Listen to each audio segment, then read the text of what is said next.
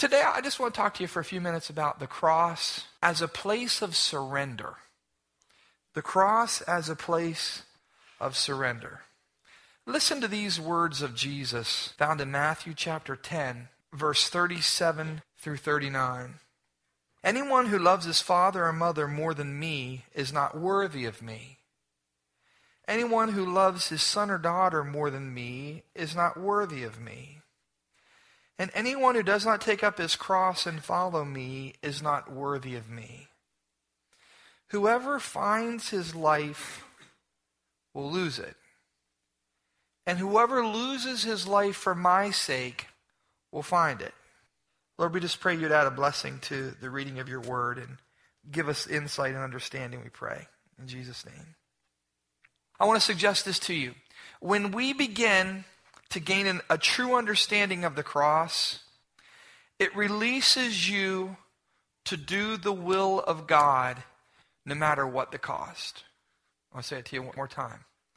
When you and I get a true understanding of the cross, it releases you to do the will of God no matter what the cost.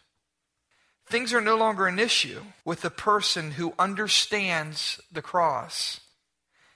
Instead, you know the things that God asks you to give up or the things that God asks you to do? The things that God requires of you that's within His will, the things that He says, I want you to. A lot of people used to have a fear of if they served God, He'd call them to Africa if I really follow God, He'll make me go to Africa and be a missionary to some foreign land with jungles and no running water.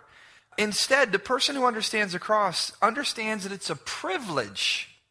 It's a privilege to sacrifice, to serve, or to minister for the God who saved you so that you could live your life for Him. Do you hear that odd phrase that we read? It's kind of weird. I don't know what term I want to use for it. It's whoever finds his life is going to lose it. But whoever loses his life for Christ's sake will find it. The principle that it's being taught here is if I try to hold on to my life, it's going to slip away from me. But if I willingly give it up, I'm going to find it and more. You know that principle? That if you try to save it, you're going to lose it. If you're willingly to lose it, you'll find it. There's a great spiritual principle behind or being taught here, and it goes against our human nature. It's a life of surrender. And everything within my flesh does not want to surrender. I'll surrender some things, but there's something about the flesh that wants to hold on to something. It wants to hold on to its rights. It wants to hold on to its dreams or its desires. And it so desperately tries, the flesh so desperately tries to fight against this idea of surrender. Even the word surrender, there's something about us that gets upset about that. Surrender, it sounds like a weakness, doesn't it? Surrender sounds like, well, surely you got to be weak if you surrender. Surely that's not the American way. It's not the flesh's way. Surrender says that God can do more with 90% than what I can do with 10. Surrender says I can turn the other cheek, and in turning the other cheek, I'm actually stronger than when I defend myself. What does surrender, in a practical sense, what is a life of surrender to you? Does that make sense? When you think of a life of surrender, what does that mean to you? She said, putting the Lord's will and purpose, putting what He wants before what we want. Is it hard to surrender to God? Some say no, some say yes. You ever been in one of those traffic lines where everybody's fighting each other? No one will let the other person go. And it's like if each of you will just kind of each take your turn, we can keep going here, but no one wants to let someone else get ahead of them. Let me ask you this. Do you ever feel that what God is asking of you, now I know that we're all like really spiritual. We would never think this way. But do you ever feel like what God is asking of you is too great of a sacrifice? How many of you do the will of the Lord all the time? Well, then obviously that we feel that what he's asking for us at times is too great of a sacrifice.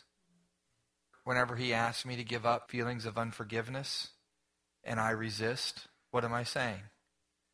No, what you're asking me to do is too much. Whenever he asks us not to have the wrong attitude, and we say, No, you're asking me. When we say no to the voice of the Holy Spirit, when the promptings of God, really what we're saying is, Lord, what you're asking of me is too great of a sacrifice. You know, I would say to take us even a little further. Let's say you have bad habits or you have things that you know God wants you to surrender to Him. And when we choose to hold on to them, when we hold on to them, we're saying, God, you're asking too much of me. Now, we may not in our minds think that, but ultimately that's what we're communicating. When we do not do His will, we're saying, God, you're asking too much of me. Now, one of the things when I ask you that question, I should have said this I'm not asking, do you feel overwhelmed? Or do you feel afraid? Or do you feel unprepared? Kind of like Suzanne said, do you feel not equipped? Do you feel worn out? Or do you feel at a breaking point? Because there's a lot of times that maybe God asks us to do something, and if we're honest, we feel like we're not equipped. Or we feel, God, I can't, I don't know how to do that. I don't have enough strength to do that. I don't have enough ability to do that. But I want to ask you, I want you to think about this. The things that God asks of you, is there anything that God could ask of you in which you would say, God, you're asking too much? May I suggest this to you? When we have the cross in view and in its proper perspective, when you have the cross in view and in the right perspective, what God asks of you is not too much. Think about that just for a second. There's times, there again, we, we use the illustration of God asking someone to give up something, to go on the mission field. When God asks someone to surrender, to leave their job. My wife's father left his job. They had a brand new home and a Corvette. He was a union electrician. He was running jobs. He was the foreman for her grandfather had a company. They were set, brand new house, everything. And they get saved and filled with the Holy Spirit out of the Catholic Church. And he felt God calling him into ministry. And he sold his home and took his wife and two little kids and goes off to Bible school. What God was asking of him wasn't too great for him.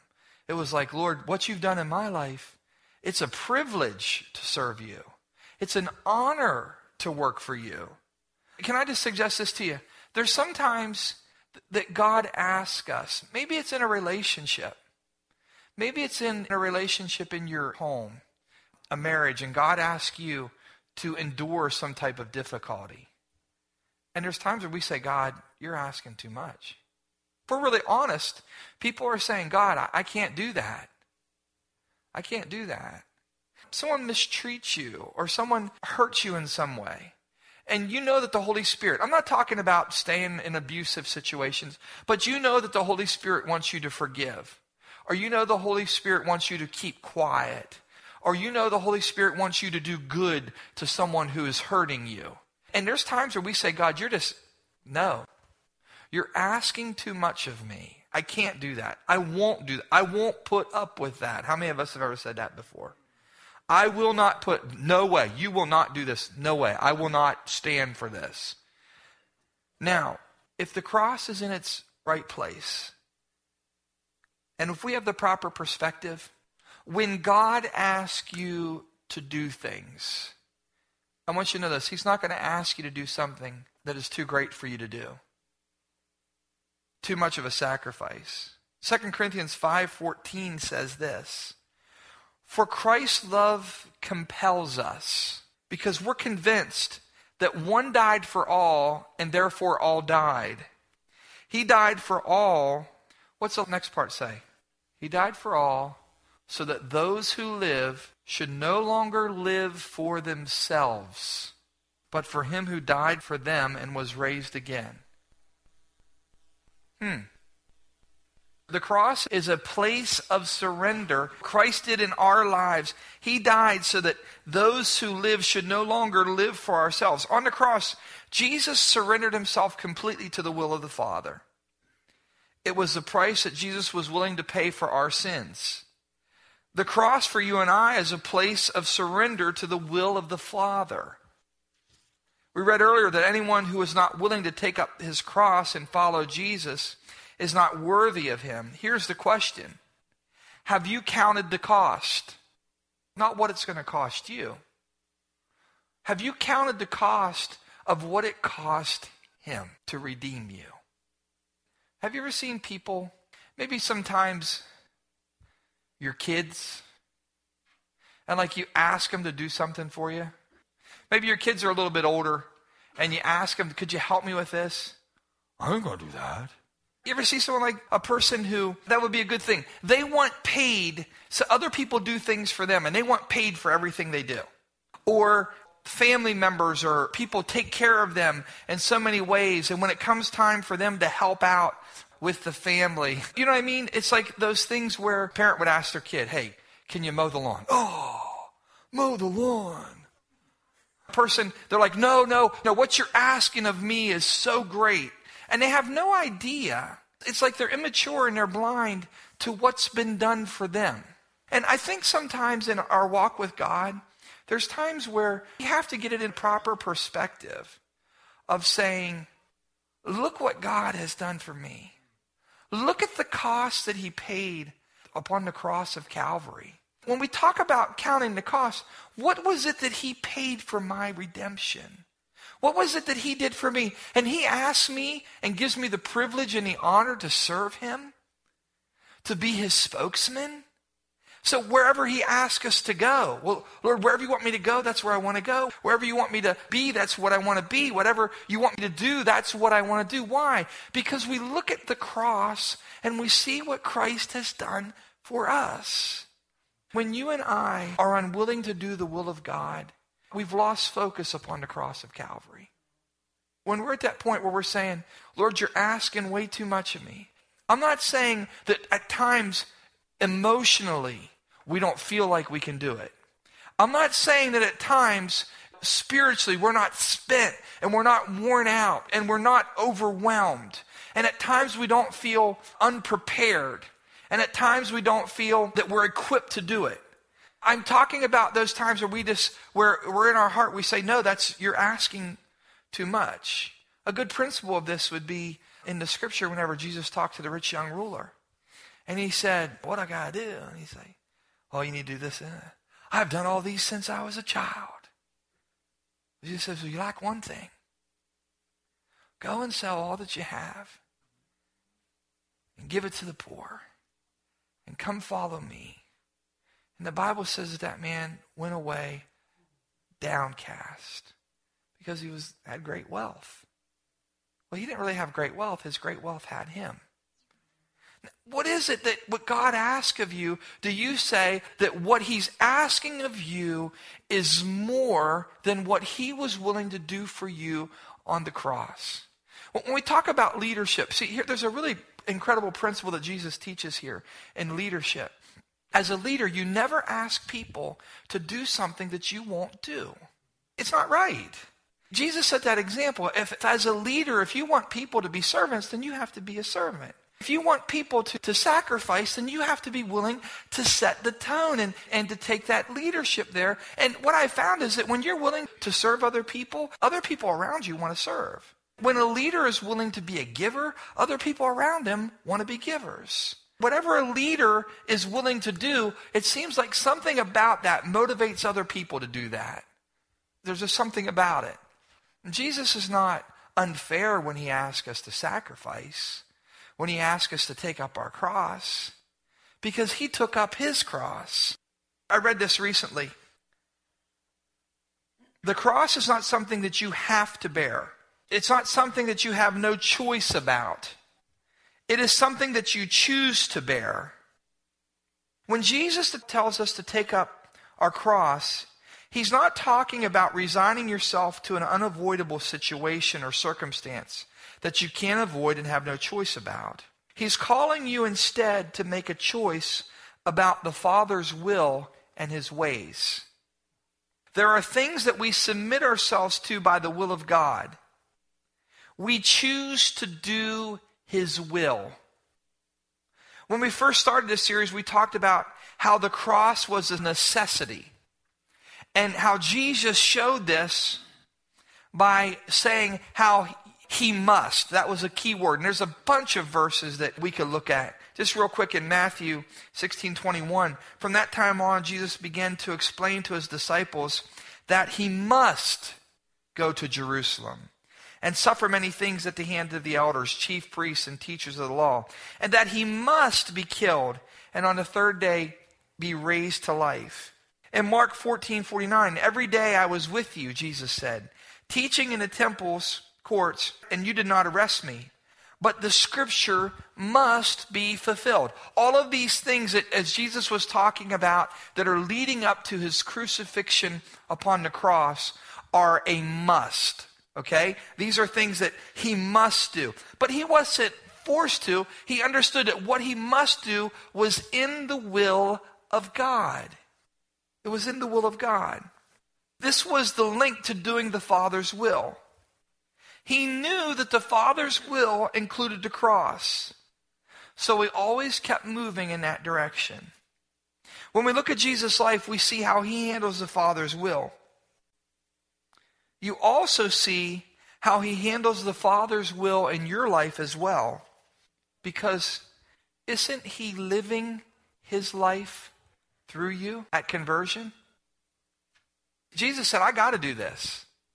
It wasn't that he was forced to. His desire was to do the Father's will. And so, hey, he said, you know, these are things that must take place so that the prophecy can be filled.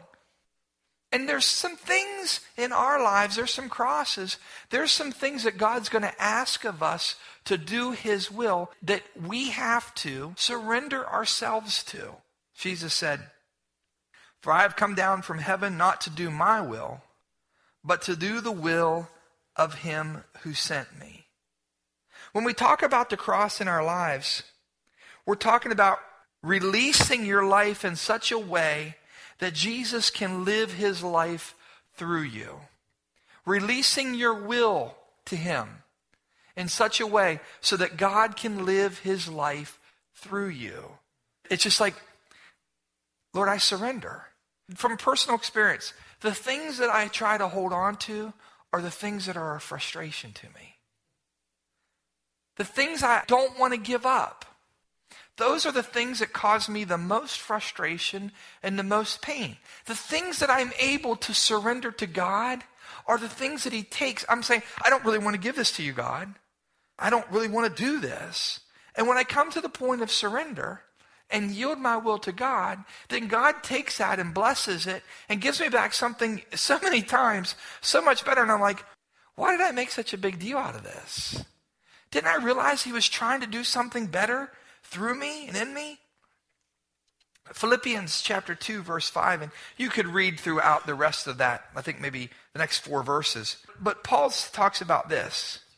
Let this mind be in you that was also in Christ Jesus and he, it talks about he didn't consider equality with God something to be grasped, but he made himself nothing. He surrendered himself to the will of God. The reality of it is this we can let this mind be in us. We can let the mind of Christ be in us. What Paul is saying is let God have his way to accomplish his purpose in our life, even if it's death on a cross. At what point in our lives, and we're going to finish up in just a moment, at what point in our lives are you going to say no to the will of God? That's what we have to ask ourselves. Now, I'll be honest with you, I see some people going through things, and I stand back and I say, oh, God, I don't know how. I don't want to go through those things.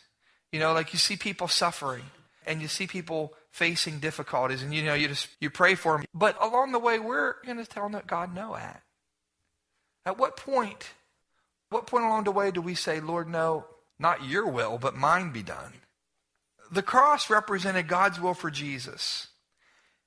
In the same way, when it talks about taking up your cross, may I suggest to you that the cross represents God's will in your life. The cross that he's asking you to take up and follow him is whatever God reveals as his personal will for your life. Most of us are not going to be called upon to bear a cross across the country or to be beaten or to die a martyr's death. But you are called to bear a cross. All of us are. There's going to be a cross you're going to have to bear. May I suggest to you that that cross is whatever God reveals as his will. And what is the cross that the Father is asking you to take up? Think about that for a moment. What is it that he's asking you? To take up your cross, surrender, and follow him. What is the Holy Spirit saying to you? What is he asking you to trust him in? Maybe he's asking you to surrender a family member to him. Maybe he's asking you to surrender a job to him. Maybe he's asking you, one of the hardest things to surrender to God is dreams. I got some dreams that I just, you know, I, I think God wants me to surrender to Him. I don't want to give you that dream. I want to hold on to that dream. And yet, whenever I give Him my dreams, He can give me His dreams. Isn't that crazy? I'm holding on to what I think. Do you ever those things where you say, God, this is the way it's got to be? I can't be happy if you don't do it this way. And God's saying, well, give me your dreams. What if I give you my dreams, I'm going to die? If I give up my dreams, what do I have to live for? He's like, I'll give you my dreams. Whose dreams would you rather have? Would you rather have yours? Your size dreams or God dreams? I want his dreams for my life. But sometimes they're hard to surrender to him. So as we close, the question for you is, what is the cross that the Father is asking you to take up? What is he asking you to surrender? And how long are you going to fight against him? When we look back and we see all that Christ has done for us, he's expressed his love for us. He's expressed his concern. He's expressed his desires for us upon the cross. The principle is the servant's not greater than his master. And if he suffered, there's going to be some things that we have to suffer. There's going to be some things that we have to surrender. And what I find ironic is sometimes it would be easier for some people to face some kind of persecution or suffering than to give up their will to God's. We don't see that as being spiritual. And yet that's what God asks of us. Will you surrender your will to me?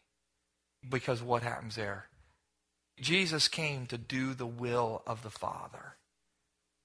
And that's really the calling that's on us to do the will of the Father. So I want to just pray. Lord, I just pray tonight as you bring us back to the cross and we see all that Jesus suffered and died and all that he bore upon himself.